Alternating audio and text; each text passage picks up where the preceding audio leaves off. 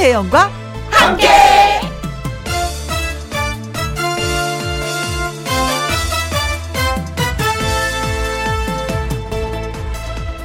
오늘의 제목, 네버엔딩 스토리. 덥다 더 나올 땀이 없을 만큼 많은 땀을 배출한 것 같은데 그래도 또 땀이 나옵니다. 마르지 않은 샘처럼 말이죠. 덥다는 말이 네버엔딩 스토리로 계속 이어지고 있는 한여름입니다. 그런데요, 이 와중에 그래도 다행인 스토리. 추석에 맛볼 과일은 맛있을 거랍니다. 왜냐면은요, 땡볕 더위가 계속된 덕분에 과일 맛은 좋아지고 있답니다. 과일이 달달할 거래요.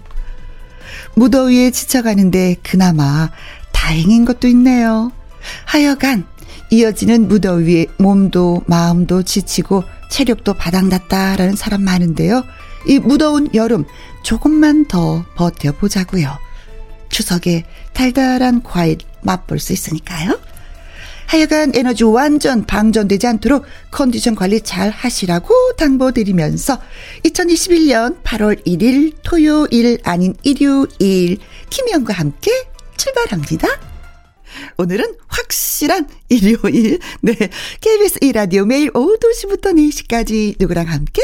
김혜영과 함께.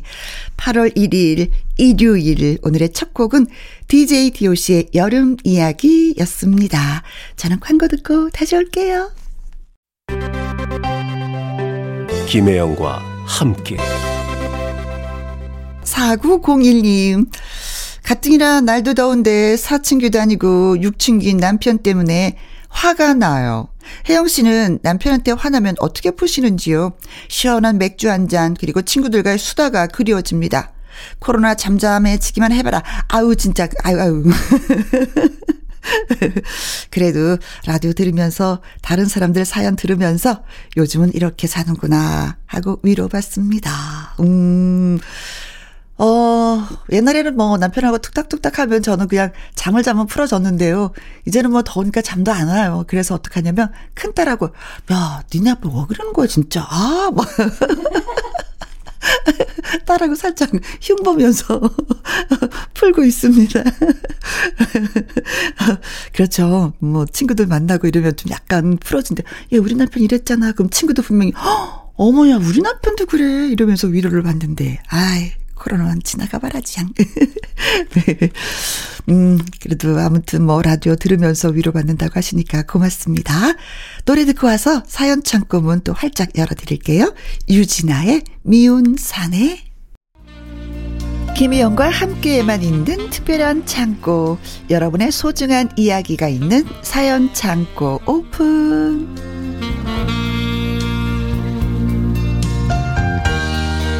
더운 여름에도 상큼한 매력 뿜뿜 사연을 전하는 요정 가수 요요미 씨입니다. 안녕하세요. 안녕하세요. 해피바이러스 노래하는 요정 요요미예요. 네. 벌써 8월이에요.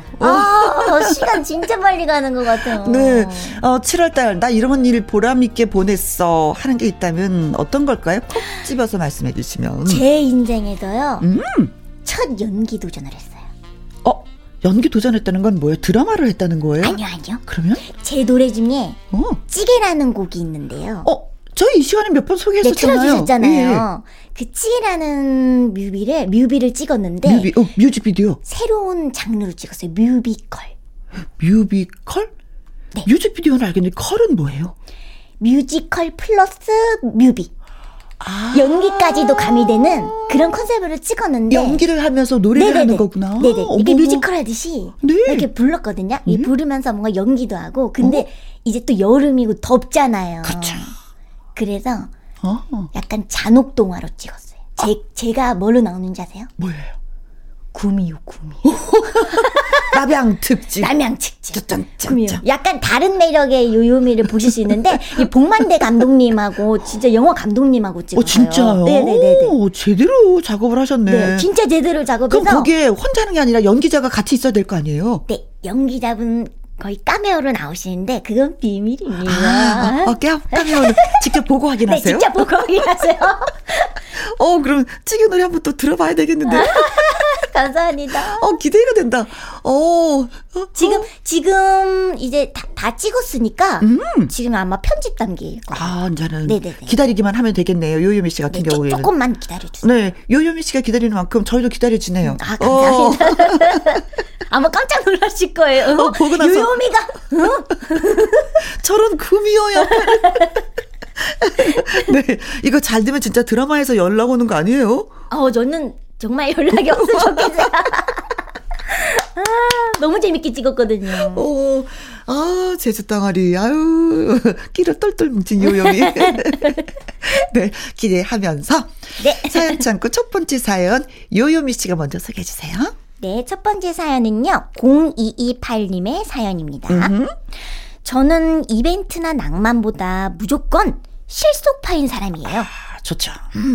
그래서 뭔가를 선물해야 할 때 아예 대놓고 물어봐요. 뭐 갖고 싶어? 뭐 필요해? 이렇게요. 받는 사람은 원하던 거 받아서 좋고, 네. 저는 갖고 싶은 거 사줘서 좋고, 누이 좋고 매부 좋고 꼭 먹고 알 먹고죠. 근데 다른 사람들은 돌직구로 물어보면요. 뭐 됐어 딱히 뭐 아무거나 그렇지. 이렇게 말하시더라고요. 자기가 뭘 원하는지 표현하는 걸 주저하는 것 같지만요. 네. 두 분은 어떠신가요? 아무튼 저랑 회사에서 가장 친한 동료가 있어요. 네. 지난 겨울 동료의 생일 선물도 그렇게 주었어요. 혜영 씨 뭐 갖고 싶어? 이렇게 물어봤죠. 네. 그 동료는 처음에 아니에요. 마음만 받을게요. 이렇게 하다가 제가 꼭 선물해주고 싶다고 이렇게 말하면 네. 이왕이면 필요한 걸 주면 좋잖아 했더니 사실대로 말하길래 휴대용 그 스탠드를 사줬어요. 어허.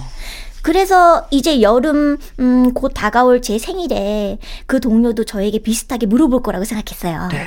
하지만 아무 말이 없었어요. 뭐야? 혹시 내 생일 까먹은 거야? 그러고 있었는데 네. 목요일 아침에 상자를 들고 왔더라고요. 이게 뭐야?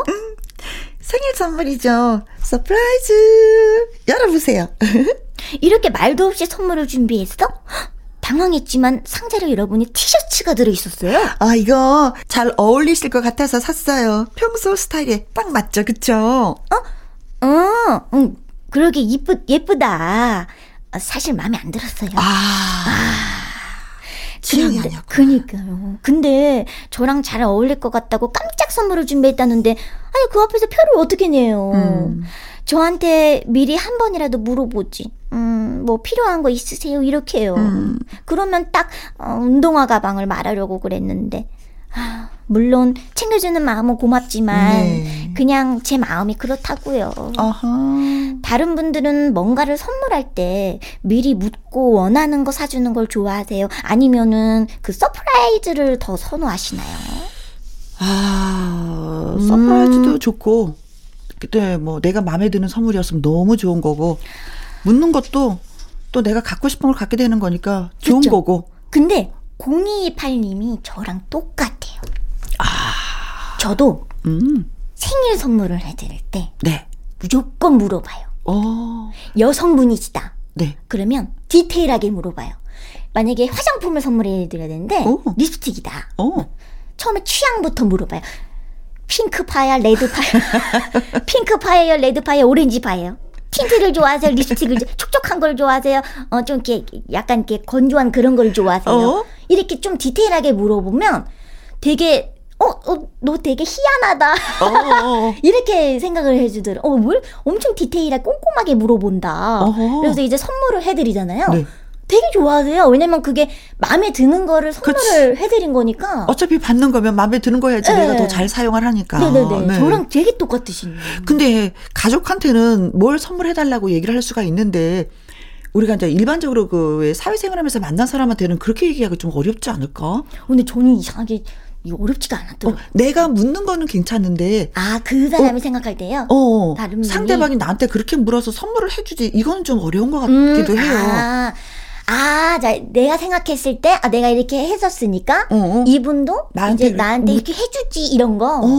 그건 좀 어렵죠. 그건 좀 어려울 것 같아요. 그거는 좀 어렵죠. 네. 차라리 저는 이럴 때는요, 제 생각이에요. 네. 아주 친하다 그랬었잖아요. 네. 그 회사 내에도 친하신 분들이 있어. 그럼 같이 공동으로 이 친구 생일 때는 네가 원하는 게 뭐야? 자연스럽게 물어볼 수 있잖아요. 그죠. 네 명이 친하다면 네 명이 돌아가면서 친하게 그렇게 하실 수가 있는데. 아, 이거는 좀 물어봐 주겠지? 나는 뭘 얘기를 해야지? 한데 상대가 안 물었을 때 이거 실망감이 급이야, 급. 그렇죠. 근데 저는 약간 이게 뭐 이렇게 주는 거 있잖아요. 네. 약간 그런 거에 약간 행복을 좀 많이 느껴서. 뭐 나중에 내 선물도 이렇게 해주겠지라는 생각을 잘 안 하는 것 같아요. 근데 이분은 뭘 받고 싶은지에 대해서 이제 생각도 다 해놓으셨는데. 근데 미리 해놓으셨어. 운동화 가방을 말하려고 했는데 티셔츠를 선물해. 그러니까 기대감을 너무 크게 가지시는 것 내가 같아요. 내가 물어보면 뭘 얘기해야지 하는데 티셔츠가 왔는데 또 마음에 안 드니까 너무 속이 상해서. 기대감이 너무 크셔서 그래요. 진짜 우리 선물 중에 운동화 가방 있으면 드리고 싶어. 그런데 없어서 못 드리겠어. 근데 운동화 가방은 말을 해야지만 알 선물이에요. 그죠? 그죠. 진짜 그거는. 그래서 그렇구나. 저는 가족들한테는 얘기를 하는데 그 나머지 분들한테는 저는 뭐 내 생일이야라는 걸 굳이 얘기를 표현을 안 해요. 저도요. 약간 약간 굳이 그렇게 말을 해서 좀 뭔가 이렇게 그 덜 친한 사람이라고 생각을 할 수도 있기 때문에. 근데 그분이 친한 사람한테도 얘기 안 하고 그런 표현을 절대 안 해요. 생일 얘기를 그냥 그렇게 편해. 그게 차라리. 요즘에는 또 좋은 게 이게 말을 안 해도 뭐 SNS나 자동으로 떠서 뭐가 자동으로 와갖고 서울 커피 몇 잔 뭐 이런 거 오더라고요. 영양제 막. 비타민 선물. 그 정도는 이제 받았는데 표현을 안 하게 되더라고요. 맞아요, 저도. 나이 들어서 그런 건가? 요즘에 친구들은 말하는 걸 좋아하죠. 내 생일이야. 그래도 내 생일이야. 며칠 날 생일이야. 이 말은 잘 안 하는 것 같아요. 그냥 뭔가 나이에 상관 없는 것 같아요, 언니. 아무튼 요요미 씨는 표현하는 걸 좋아하고 저는 뭐 그냥 넘어가는 걸 좋아하는 스타일이에요. 0228님 사연 주셔서 고맙습니다. 감사합니다. 노래 띄워드릴게요. 고귀한 선물 장은아. 가수 요요미 씨와 함께하는 김희영과 함께 사연 창고, 이번에는 이순아 님이 보내주셨습니다. 네. 8월의 첫날 재결기. 결혼 기념일입니다. 오늘이시군요. 오늘이신가? 맞죠? 8월 1일이니까. 네네네. 김희영과 함께해서 축복받고 싶어서 사연을 보냅니다. 네. 1994년 폭염으로 엄청 고생했던 해인데, 혜영 씨는 기억나시나요? 기억 안 나요. 정말요? 더웠던 거 기억이 안 나. 기억이 나요? 아니, 저는 이때 태어나가지고. 엄마 뱃속에서 조금 느끼긴 했는데요. 덥더라고요. 하긴 요요미 씨는 태어나시긴 했나요? 하셨네. 왜 하필이면 그렇게 힘든 해에 결혼을 하겠다고 했는지. 저는 남들보다 더위도 더 많이 타서 화장을 하고 고쳐도 녹아내렸던 기억이 납니다. 차라리 가을에 결혼을 하든가 왜 하필 8월이었는지. 하긴 폭염보다 그때는 사랑이 더 불타오른 시기긴 했죠. 지금 돌아간다면 이 결혼 다시 생각을 해보겠지만은요. 부부는 전우애로 산다잖아요. 이 인간을 죽여 살려. 갑자기. 미워 죽겠다가도 그래도 힘든 세상 혼자 살아간다면 외로울 것 같긴 합니다. 이분이 생각이 왔다 갔다 해요. 제가 이 사연을 쓰는 이유도 사실 남편 때문이에요. 술을 너무 좋아해서 얼마 전에 술병이 났는데요. 아이고. 제가 그렇게 그만 마시라고 했는데도 말을 안 들어서 대판 싸웠거든요. 물론 뭐 싸웠다기보다 저의 일방적인 공격이었지만 원래라면은 아직 화풀 생각 없는데 그래도 결혼 기념일을 앞두고 화해는 해야 될 것 같아서 보냅니다. 선물 받아가니까. 왠지 혜영 씨라면 이 사연을 꼭 소개해 줄 것 같아서 일요일에 김희영과 함께 챙겨 듣겠습니다. 이봐, 이성훈. 나니까 당신 이해해주고 같이 살아주는 줄 알아. 술 좀 그만 마시고 건강 생각해서 말하는 거니까 잔소리를 듣지만 말고 그래도 94년부터 지금까지 살아오느라 고생했다. 앞으로 별일 없으면 같이 잘 살아보자. 화해하시는 거네요. 오, 출신도 있어요, 언니. 출신, 혜영 씨, 사랑한다는 말은 시키지 마세요. 아. 아유, 진짜. 아, 결혼 기념일날 뭘 선물 받고 싶으셔서 갑자기 급 이렇게 화해를 하시려고 하시는지. 지금 급하세요, 지금. 그쵸? 갑자기 급하게. 이순아님이 지금 되게 급하세요. 네. 모든 사람들이 부부는 전후회로 산다고 하니까 저도 마찬가지인 것 같고 또 그렇게 살고 있어요. 네. 근데 저는요, 마지막에 이제 이순아님이 이제 나니까 당신 이해해주고 같이 사는 줄 알아. 이런 멘트는 저도 집에서 너무 많이 들어봤기 때문에 엄마가 요즘에 저랑 얘기할 때 네. 그러더라고요. 아유, 아빠, 니네 아빠 나니까 이렇게 살아주는 거지. 내가 성격이 좋아서 이렇게 살아주는 거지. 이런 말을 좀 다 자주 하시더라고요. 그거는 부부마다 다 레퍼토리인 것 같아요. 그러니까요. 저는 또 이러잖아. 당신 진짜 결혼 잘했어. 어디 가서 나 같은 여자 없겠어. 맞아. 맞아요. 그러면 1초도 안 쉬어. 그러는 자기는. 그러면서 또. 어디 가서 나 같은 사람 만나느냐고. 약간 룰이라 그러잖아요, 그게. 아. 네. 비슷하구나. 똑같구나. 그러게요. 저도 한 번은 부부싸움을 했어. 툭탁툭탁 싸웠는데, 어머, 그 다음날 생각하니까 결혼기념일이에요. 어머나. 이 기회 놓치면 선물 못 받는데, 어떡하지? 결혼기념일 아침에. 이거 회사를 출근하는 남편한테 잘 갔다 와. 라고 얘기해야 되나 말아야 되나. 이불 속에서 고민하는데 못 일어나겠더라고요. 그렇죠. 대판 싸웠는데. 그것도 남편은 침대에서 자고 전 밑에서 잤어. 열받아갖고. 그래서 가만히 있었는데 남편이 네.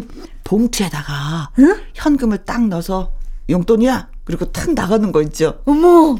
그래서 현금은 딱 닿는 순간 탁 일어나서 해서 탁 해서 세워봤지. 저도 세워봤어요. 화해하려는 마음보다. 아유, 겨우 이 정도 갖고. 그러면서 풀어지셨죠? 그렇죠. 또 풀어지죠. 네. 또 쉽게 풀어지시죠. 그렇습니다. 결혼 기념일을 이거를 기준으로 해서 이순아 씨 선물 받으시고 푸세요. 우리는 선물에 약해. 어쩔 수가 없어. 네. 얼마나 사랑하셨으면 그 더운 8월달에 결혼하셨겠어요. 그걸 생각하시면서 예, 풀어보시는 것이 어떤가 싶습니다. 박진영의 청혼가. 이제 세 번째 사연이 되겠네요. 요요미 씨. 네. 세 번째 사연은요. 아이디 크리스마스님의 사연이에요. 오, 좋다. 네, 크리스마스. 김혜원과 함께 팬입니다. 고맙습니다. 감사합니다. 7살 귀염둥이 장난꾸러기 아들 키우는 엄마고요. 네. 제가 얼마 전에 너무 재밌는 일이 있어서 혜영 언니한테도 들려주고 싶어서 사연을 보내요. 아, 좋아요. 아들이 어린이집 방학이거든요. 저도 마침 휴가라서 아이를 집에서 보는데 마냥 놀게 만들진 않았어요. 학습지도 풀라고 시키고 영어 동영상도 보라고 시키고 아이가 방학 끝나고 나서 너무 풀어질까 봐 걱정이 되더라고요. 네. 그런데 하루는 거실에 상 펴놓고 앉아서 문제를 푸는데 애가요. 에휴, 땅이 꺼져라 한숨을 쉬는 거예요. 7살인데. 근데 그게 너무 웃겨가지고 옆에 다가가서 앉았어요.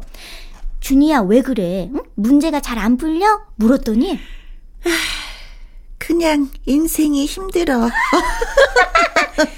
이러는 거 있죠? 아니, 커피 마시고 있던 거 그대로 뱉을 뻔했어요. 네. 아니, 요 조그만 애가 이런 말은 어디서 알았을까? 너무 웃겨가지고 깔깔깔깔 웃었어요.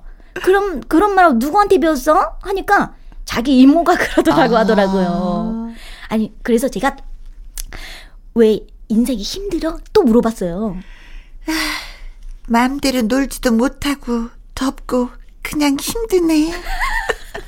그러더니 진짜. 또 한숨을 이렇게 내뱉는 거예요. 거의 50대 아줌마의 멘트. 그러니까요. 아니, 그래서 그날은 기분이다 하고 싶은 그 게임도 하고 그리고 너튜브도 보라고 그러고요. 치킨도 사주고 그랬어요. 잘하셨네. 아이들 말하는 거 보면 어른의 말을 또 이렇게 쑥쑥 흡수를 잘하잖아요. 그렇죠. 또 못 모르고 따라하는 것도 웃긴데 그 뜻을 알고 쓰니까 더 귀엽기도 한데 또 좀 짠했어요. 7살의 인생에도 힘든 일이 있겠지 싶기도 하고 어릴 땐 마냥 뛰어놀아야 하는 건데 미안하기도 맞아. 했고요. 그쵸. 혜영 언니는 자식들 키우면서 기억에 남는 순간이나 애들 말 배울 때 웃겼다 하는 일이 있으세요? 유독 말을 빨리 깨우치고 어른처럼 말하는 애들이 있는 것 같아요. 아, 아이들이 말을 빨리 배우잖아요. 네. 빨리 깨우치면 뭔지 아이들이 좀 똑똑해. 그거는 좀 말 빨리 배우는 친구들을 많잖아요. 있어요. 예. 근데 사실은 뭐 40년을 살아도 50년을 살아도 힘든 게 있는데 네. 7살 인생 얼마나 힘들겠어요. 오랜 경험을 해본 50대도 힘든데 7살 그 경험 얼마 없는 아이들이 더 힘든 거예요. 아, 새로운 경험을 해보려니 그렇잖아요. 네. 경험이 없으니까 더 힘들긴 해요. 그렇지. 받아들이기가. 오. 아이고. 세상에. 그냥 인생이 힘들어. 아니 인생이란 저는 7살 때 인생이란 단어의 그런 뜻을 몰랐던 것 같은데 네. 어렸을 때는 근데 7살이 안다는 인생? 거잖아. 마음대로 놀지도 못하고 그냥 덥고 그냥 힘들어. 아유 진짜. 아니 근데 저 어렸을 때는 힘들다 그런 표현을 했을 때 제일 많이 했던 거는 이제 막 이렇게 군것질이나 그런 거 많이 먹어가지고 이제 엄마한테 혼나잖아요. 네. 밥을 먹어야 되는데 군것질 먼저 하니까 그렇게 밥을 조금 먹지 이렇게 좀 야단 맞을 때 그때 이러면서 힘들어 이렇게 하지. 인생이 힘들다는 거. 저도 어렸을 때 힘든 거는 책가방 들고 학교 가고 뭐 이러는 거 있잖아요. 네. 뭐 심부름 시키는 거 무거운 거 들고 왔다 갔다 하는 거 그게 힘들다라는 표현을 했었지 인생은 몰랐어. 와, 요즘에는 빠른가 봐요. 아주 빨라.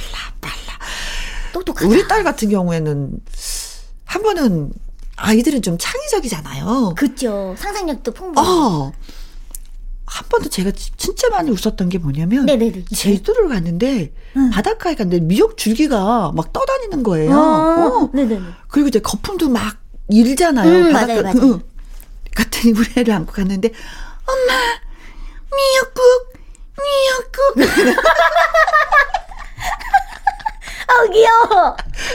귀여워. 바닷가에 떠내려온 미역줄기나 그 거품이 조금 가니까 미역국 먹고 싶어. 미역국. 그것도 미역국이라고. 그래서 저는 이렇게도 생각하는구나. 그래서 한번 진짜 바닷가 가서 빵 터졌던 적이 있었어요. 아니, 너무 귀여운 것 같아요. 지금 상상하니까. 근데 요즘에는 그냥 인생이 힘들어. 이렇게 하니까. 그렇죠. 그리고 한 번은 또 팔이 그런 게 왜 팔떼기가 시려. 팔떼기? 그건 또 무슨 말이야 했더니 할머니가 옆에 저는 막 웃으시는 거야.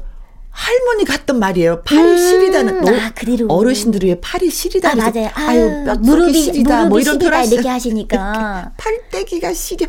할머니가 아유 팔떼기가 시리다. 팔떼기가 시려.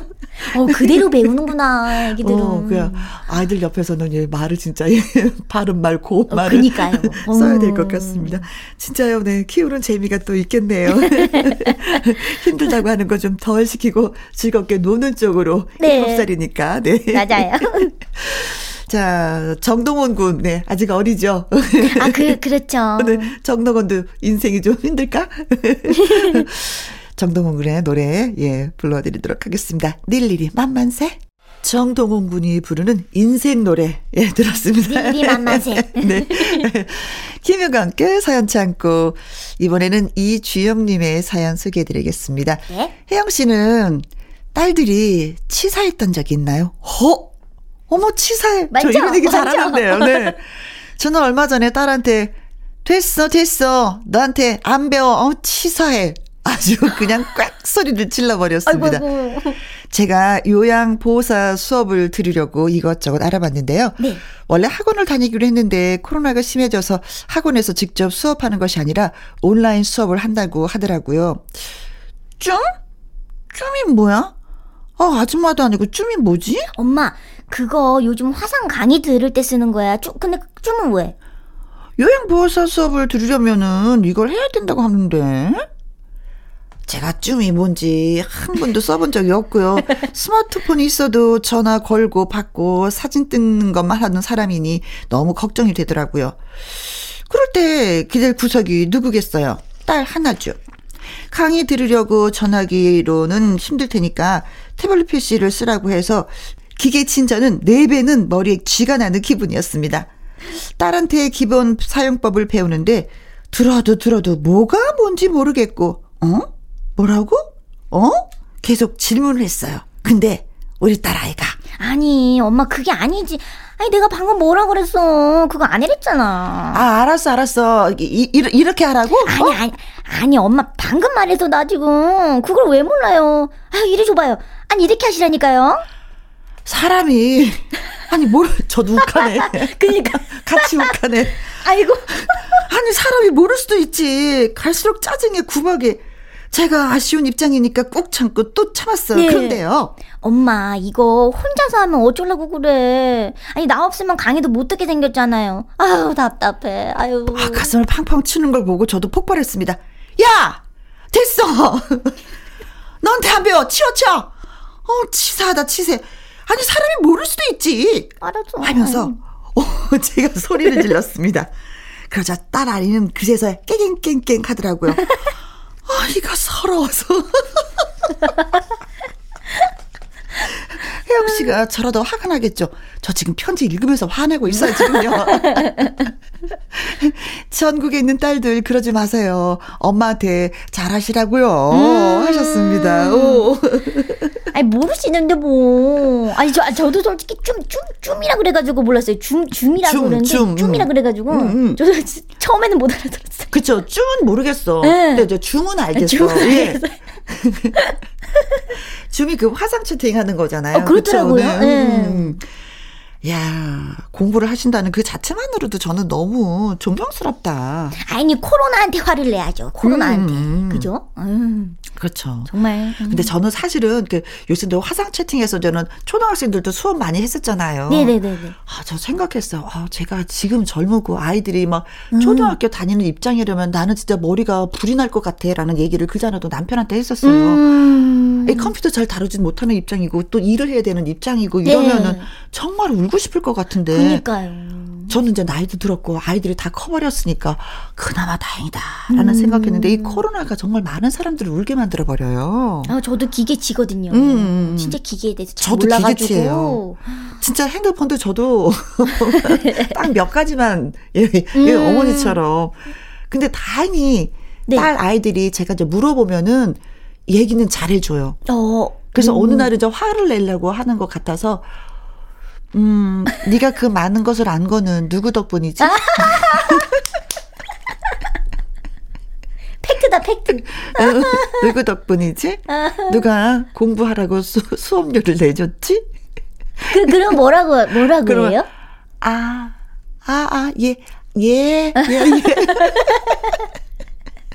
인정해야지 어떡할 거예요. 그래서 엄마 그렇게 하면 많이 슬플 것 같다고 그러지 않았으면 좋겠다고 인생 사례에 있어서 지혜로운 건 엄마가 더 앞서니까 그건 너한테 나 엄마한테 물어보면 엄마가 대답은 해주는데 새로운 신기술들은 엄마가 몰라. 그러고 네가 답변을 해줘야지 돼. 그렇죠. 우리 서로 맞교환하자. 서로 힘들게 하고 슬프게 하지 말자라고 얘기했어.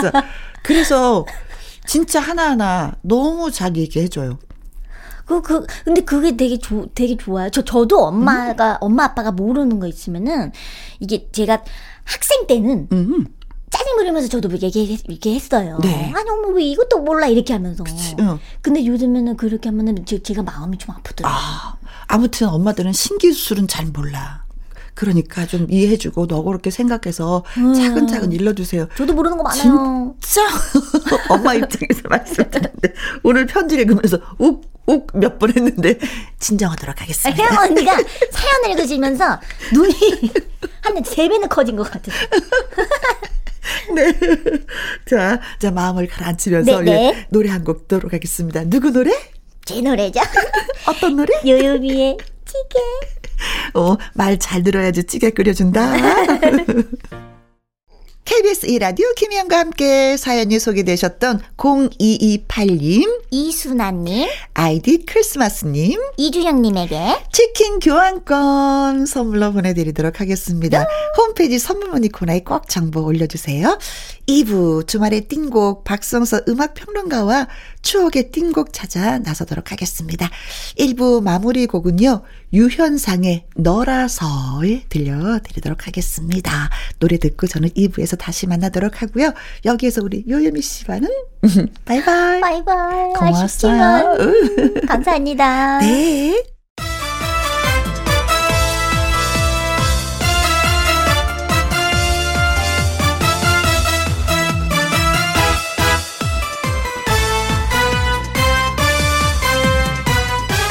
김혜영과 함께 KBS 1라디오 김혜영과 함께 2부 시작했습니다. 박성서 음악평론가와 함께하는 주말의 띵곡. 8월도 되었고요. 시원한 여름 노래 모아 들으면서 추억여행 떠나보려고 합니다. 우리 국민의 대표 여행송이잖아요. 조용필의 여행을 떠나요 듣고 와서 본격적으로 시작합니다. 김혜영과 함께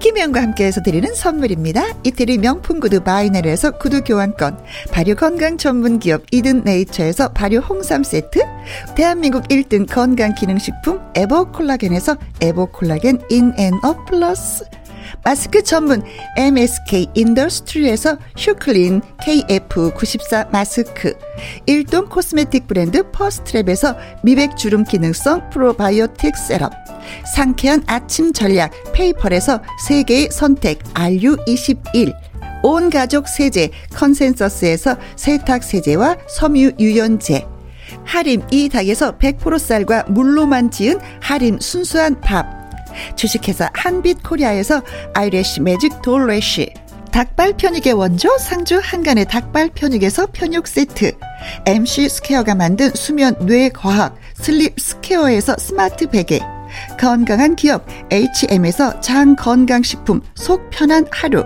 빅준 부대찌개 빅준푸드에서 국산 라면 김치, 남원 전통 김부각 홍자매 부각에서 김부각 세트, 건강지킴이 비타민하우스에서 알래스칸 코드리버 오일, 밥상위의 보약 또오리에서 능이버섯 오리백숙을, 그리고 여러분이 문자로 받으실 커피, 치킨, 피자, 교환권 등등의 선물도 보내드립니다.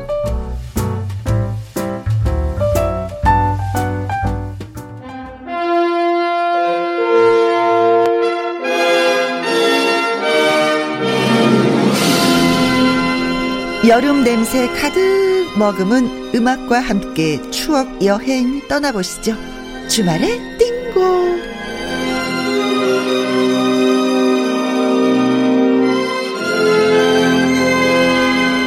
어김없이 음악 선물 가득 안고 찾아온 박성서 음악 평론가님이십니다. 안녕하세요. 네, 안녕하세요. 네. 선생님, 이번 주와 다음 주는 특별한 코너를 준비하셨다고, 그래서 기대가 돼요. 그렇습니다. 오늘부터 그 2주에 걸쳐서 네. 노래로 떠나는 시대별 여름여행, 바다로 가자를 준비했습니다. 네, 네. 아, 좋아요. 벌써 느낌이 시원해요. 네. 우리 가요 속에 나타난 그 시대별 여름 노래를 들으면서 노래로 피서를 떠나보겠습니다. 네. 아, 그렇잖아도 저희가 이제 첫 곡으로 조용필의 여행을 떠나요를 틀어드렸었거든요. 예. 아, 진짜 그 5천만이 좋아하는 노래. 그렇습니다. 전 국민에게 여행에 대한 기대감과 그 설렘을 준 그런 노래인데요. 네. 여행을 떠날 때면 누구나 한 번쯤 이렇게 흥얼리게 되는 그런 노래죠. 그렇죠. 그 조용필 씨는 노래에서 메아리 소리가 들려오는 계곡으로 떠나자고 했으니까 네. 아마도 많은 분들이 그쪽으로 가셨을 것 같아요. 그러니까 오늘 우리는 그 사람들을 피해서 네. 바다로 가는 게 좋을 것 같은데요. 네. 그래서 오늘은 김혜영 씨와 함께 시원한 바다 노래 속으로 네. 들어가 보겠습니다. 아, 진짜 바다 가고 싶은 게 뭐냐면요, 올 여름은 유난히 뜨거웠잖아요. 그렇죠. 날씨도. 근데 또 올림픽 열기. 그리고 이제 속속 전해져오는 메달 소식으로 인해서 2021년 여름을 정말 뜨겁게 달구고 있는데 아 진짜 발을 좀 담그고 싶습니다. 시원한데. 그 우리 선수들이 끝까지 잘 싸워주길 바라겠습니다. 네. 오늘 준비한 여름 노래들 특히 그 우리나라 대중가요 속에 등장하는 여름 노래 속에는 그 시대의 젊음을 상징하는 네. 경쾌하고 신나는 노래들이 아주 많아요. 네. 뜨거운 여름 아주 시원한 노래로 최근 여러 가지 뭐 제약이 있긴 했지만 대신 여행 가지 그 못하는 그 아픔을 노래로 시원하게 여름 여행을 좀 떠나봤으면 좋겠습니다. 그렇습니다. 먼저 우리나라의 그 처음 대중가요가 등장하는 1930년대 그리고 40년대 여름으로 가보겠는데요. 네. 처음 준비한 노래는 이난영의 바다의 꿈입니다. 이 노래는 그 우리나라 3, 40년대의 여름 풍경, 특히 해수욕장 풍경이 고스란히 담겨져 있습니다. 3, 40년대에도 해수욕장이라는 단어가 있었어요? 그렇습니다. 오. 이 노래의 노랫말을 귀담아 들어보시면 네. 그 1절에서는 그 서울의 여름 풍경을 그리고 2절에서는 그 당시 해수욕장 풍경을 노래하고 있는데 오. 가령 뭐 모시치마에 와이사스 네. 혹은 매꼬모자를 쓴 신사 숙녀들이 해수욕자로 몰려가면 이제 옷을 갈아입습니다. 네네네. 만방과 밀짚모자로 의상을 갈아입고 자유롭게 노는 그런 모습을 모습하고 있는데요. 네. 그 우리나라에서 해수욕장이 그 처음 개항된 것은 일제강점기였던 1913년 부산에 있는 송도해수욕장이었죠. 아, 1913년. 그러면 우리나라 해수욕장 1호가 그럼 부산 송도 해수욕장이라는 거예요? 그렇죠. 벌써 뭐 13년이 넘은 그런 셈인데 그러네요. 그 당시에 그 해수욕장이 개장되면서 여름 노래도 속속 등장했는데요. 때문에 그 국민들은 노래를 통해서 해수욕장으로 피서를 떠나는 그러니까 노래를 통해서 대신 꿈을 꾸던 네. 그런 시절이었고요. 그때 나온 노래를 보니까 김정구의 바다의 교양시라든지 네네. 또 지금 준비한 이난영의 바다의 꿈 같은 노래들이 있어서 그의 여름을 장식했습니다. 저는 바다의 고양시 그 노래 알거든요. 그래요? 어서 가자 바다로 가자 하는 그렇군요. 노래잖아요. 보통 그 드라마라든지 네. 이 개그 프로에서도 가끔 등장하는 그런 노래죠. 네. 오늘 첫 곡으로 준비한 그 바다의 꿈은 네. 그 당시 풍경을 아주 잘 묘사했습니다. 그래서 그 당시 우리나라 여름 풍경이 어땠는지 그걸 상상하시면서 들으면 좋겠고요. 네. 이 노래에 이어서 준비하는 노래는 그 현인의 즐거운 여름입니다. 앞서 말씀드렸듯이 그 우리나라 해수욕장 1호 부산의 송도 해수욕장에 가면 그 현인 광장이 세워져 있는데 네.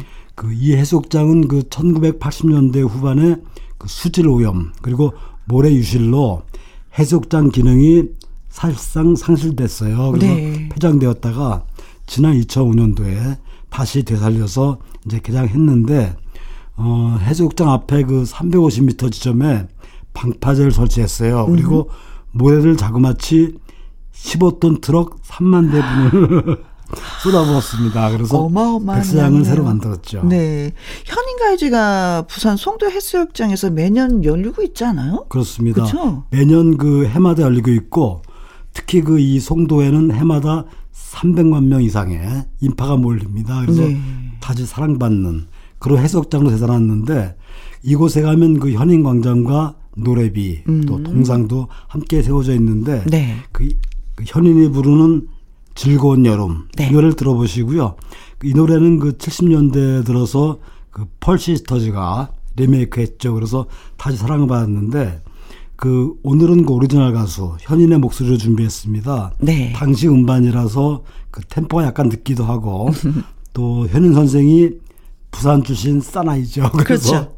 그 가령 뭐 즐거운 여름을 즐거운 여름 이렇게 부른다든지 네. 이렇게 재밌게 발음하고 있습니다. 잘 들어볼게요. 자, 두 곡 전해드리겠습니다. 이난영의 바다의 꿈 그리고 현인의 즐거운 여름 듣습니다. 이난영의 바다의 꿈 현인의 즐거운 여름 두 곡 듣고 왔습니다. 뭔지 모르지만 이 두 분이 저희는 연세가 지긋하다라는 느낌이 있었는데 전혀 없어요. 풋풋함이 그렇죠. 느껴졌어요. 진짜. 우리나라 청춘 가수의 대명사들입니다. 그 이어서 1950년대로 가보겠는데요. 네. 그 이 송도 해수욕장에 이어서 전국 각지에 해수욕장들이 줄줄이 개장합니다. 지금까지도 사랑받는 명소죠. 그 말리포 해수욕장. 이 말리포가 개장된 것은 1958년도인데요. 네. 이때 말리포 사랑이라는 노래가 나오죠. 특히 노래를 들어보시면 뭐 똑딱선 네. 기적소리가 기적소리 또 그대와 마주 앉아 불러보는 샹송 같은 네. 바로자면 50년대식 낭만을 노래하고 있는데 실제로 이 노래를 작사한 반야월 선생 네. 그리고 김교성 선생은 말리포를 한 번도 가보지 못한 채 이 노래를 만들었다고 하는데요. 심지어 그 이들은 수영조차 네. 전혀 못한다 그럽니다. 기술 용어로 이른바 맥주병이 주셨네요. 그렇죠. 아니 당신은 실제로 뭐 현장에 가보지 않고 노래들을 좀 많이 만드셨나 봐요. 네, 상당히 가기가 많았는데 너무 먼 곳이었나? 아 그게 아니라 이제 이를테면 노래를 통해서 쉽게 갈 수 없는 평소에 동경하던 그런 것을 상상 속으로 여행을 떠나는 거죠. 그래서 상상으로. 사람들에게 대신 꿈을 안겨주는 그런 경우일 텐데요. 네. 그 말씀드린 박경원의 말리포 사랑을 준비했고요. 네. 그 말리포 해석장에 가면 이 노래비가 세워져 있습니다. 역시 노래비가. 예, 이어서 60년대 여름 노래인데요. 네. 그 1964년도에 발표된 최양숙의 모래 위에 발자국을 준비했습니다. 발자국이 맞는 표현인데 네. 그때는 발자국으로 쓰셨대요. 예, 예. 이 노래는 그 우리나라의 통기타 붐이 막 시작될 때 나온 노래인데 그 70년대 들어서 가수 은희 씨 있죠. 네, 꽃반지 끼고 예, 예. 리메이크하면서 다시 한번 사랑받은 그런 노래인데요. 그 60년대 당시에 그러니까 무공의 바다를 떠올리시면서 어허. 들어보시면 좋겠습니다. 네, 박경원의 말리포 사랑, 최양숙의 모래 위에 발짝 우기로 표현해야 되나요? 발짝 욱. 네, 두 곡 전해드립니다. 주말의 띵곡 노래로 떠나는 시대별 여름 여행. 노래로 나와 이렇게 피서를 떠나니까 또 괜찮은데요. 자, 듣고 오신 노래는요. 박경원의 말리포 사랑, 최양숙의 모래 위에 발자국이었습니다. 예, 이어서 이번에 또. 준비한 노래는 그 1960년대 후반에 발표됐습니다. 그러나 네. 해마다 여름이면 어김없이 우리 곁에 싸우는 대표적인 시즌송이죠. 네. 키보이스의 해변으로 가요를 준비했습니다. 근데 여름은 이 바캉스와 여름방학이 있어서 더 즐거운 여름이 되는 것 같아요. 여름을 여름답게 특히 여름 휴가에 대한 기대치로 더욱 설레게 만드는 그런 노래가 아니었나 싶습니다. 그렇죠. 네.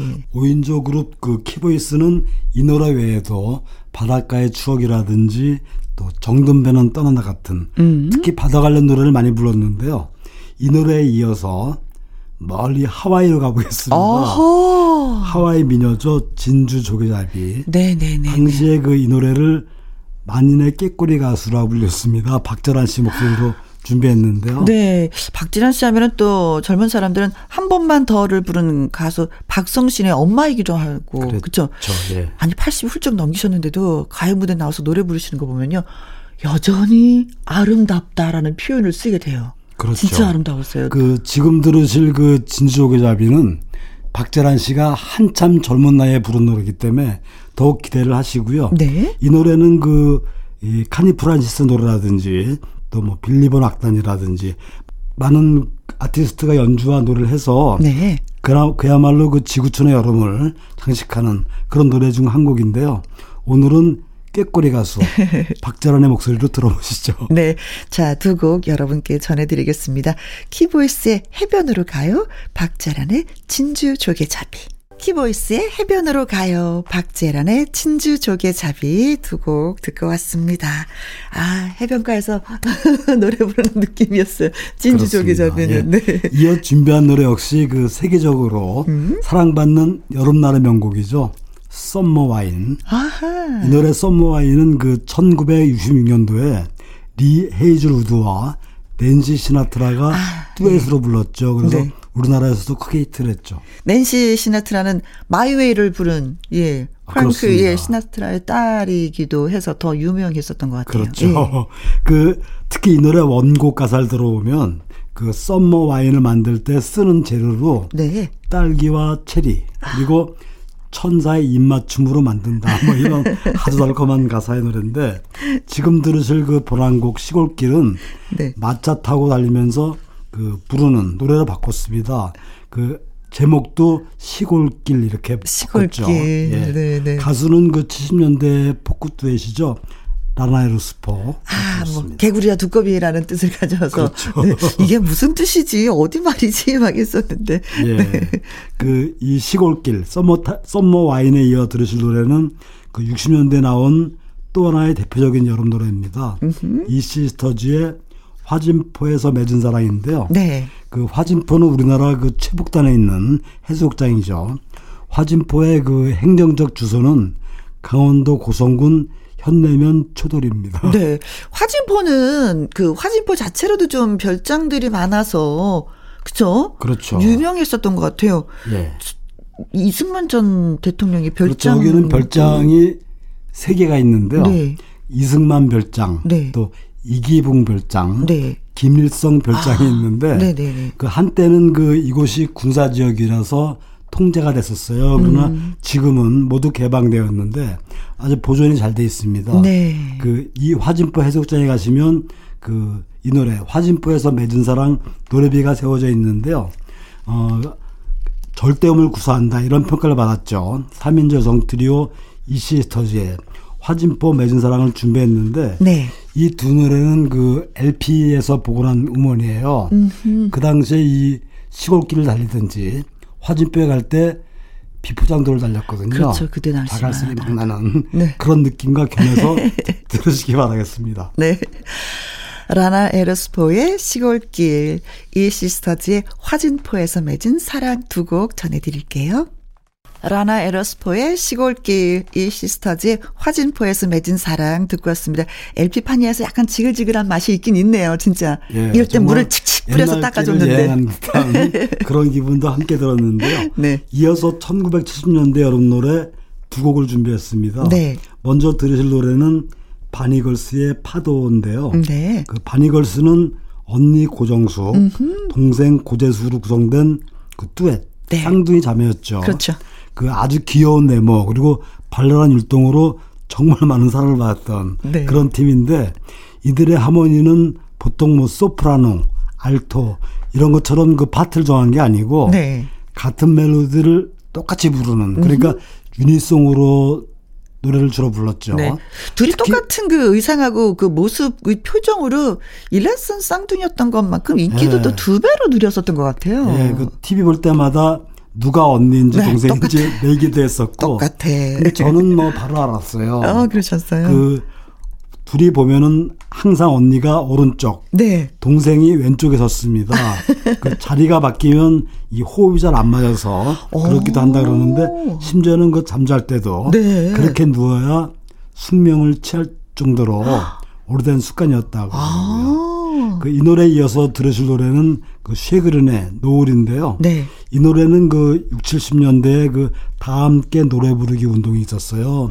그 선구자였던 그 전석환 씨가 네. 그 주도했던 그 싱얼롱 와이를 통해서 보급된 노래인데 그 전석환 씨가 주도했던 그 이 공개 방송은 방송마다 정말 인기 있었죠. 가령 네. 뭐 3천만 합창이라든지 다 함께 노래하자라든지 네. 그래서 이 프로그램을 통해서 정말 많은 캠프송이 소개됐는데요. 그 중에 하나가 지금 들으실 쉐그린의 노을이고요. 네. 쉐그린의 멤버는 그 전원수 씨와 전원수 씨는 잘 알죠. 예, 이태원 씨였죠. 그 이들은 해체 후에 그 이태원 씨는 그 솔로로 전향을 하죠. 그래서 솔개 같은 노래를 발표했고 네. 전원수 역시 그 새샘 트리오를 결성하죠. 그래서 나성에 가면 이런 노래를 발표했죠. 네. 자, 그럼 바니걸스의 파도, 쉐그린의 노을 두 곡 전해드립니다. 바니걸스의 파도, 쉐그린의 노을 두 곡 전해드렸습니다. 자, 이제 끝곡이 될 것 같아요, 선생님. 오늘의 끝곡. 정말 아쉽네요, 오늘 따라서. 그 마지막 곡은 그 송창식의 딩동댕 지난 여름을 준비했는데요. 네. 그 송창식 씨는 윤영주와 함께 그 트윈폴리오를 결성해서 그렇죠. 그 듀엣으로 활동한 뒤에 솔로로 독립하죠. 그래서 70년대와 80년대를 아주 풍미했던 그런 가수죠. 포크 가수로서 뭐 가수 왕까지 차지했던 인물이잖아요. 그렇죠. 청소년의 인기를 넘어서 남녀노소 모두 사랑받았던 가수. 지금도 또 사랑을 받고 계시고요. 그렇습니다. 이 노래는 70년대식 사랑 이야기인데요. 그러니까 상대방에게 쉽게 프로포즈 못하는 분위기 있잖아요.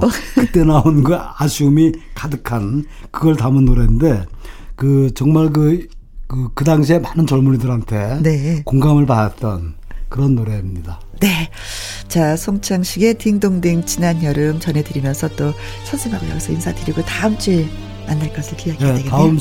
다음 시간에 다시 찾아뵙겠습니다. 네, 고맙습니다. 저는 내일 오후 2시에 다시 오도록 하겠습니다. 지금까지 누구랑 함께? 김혜영과 함께.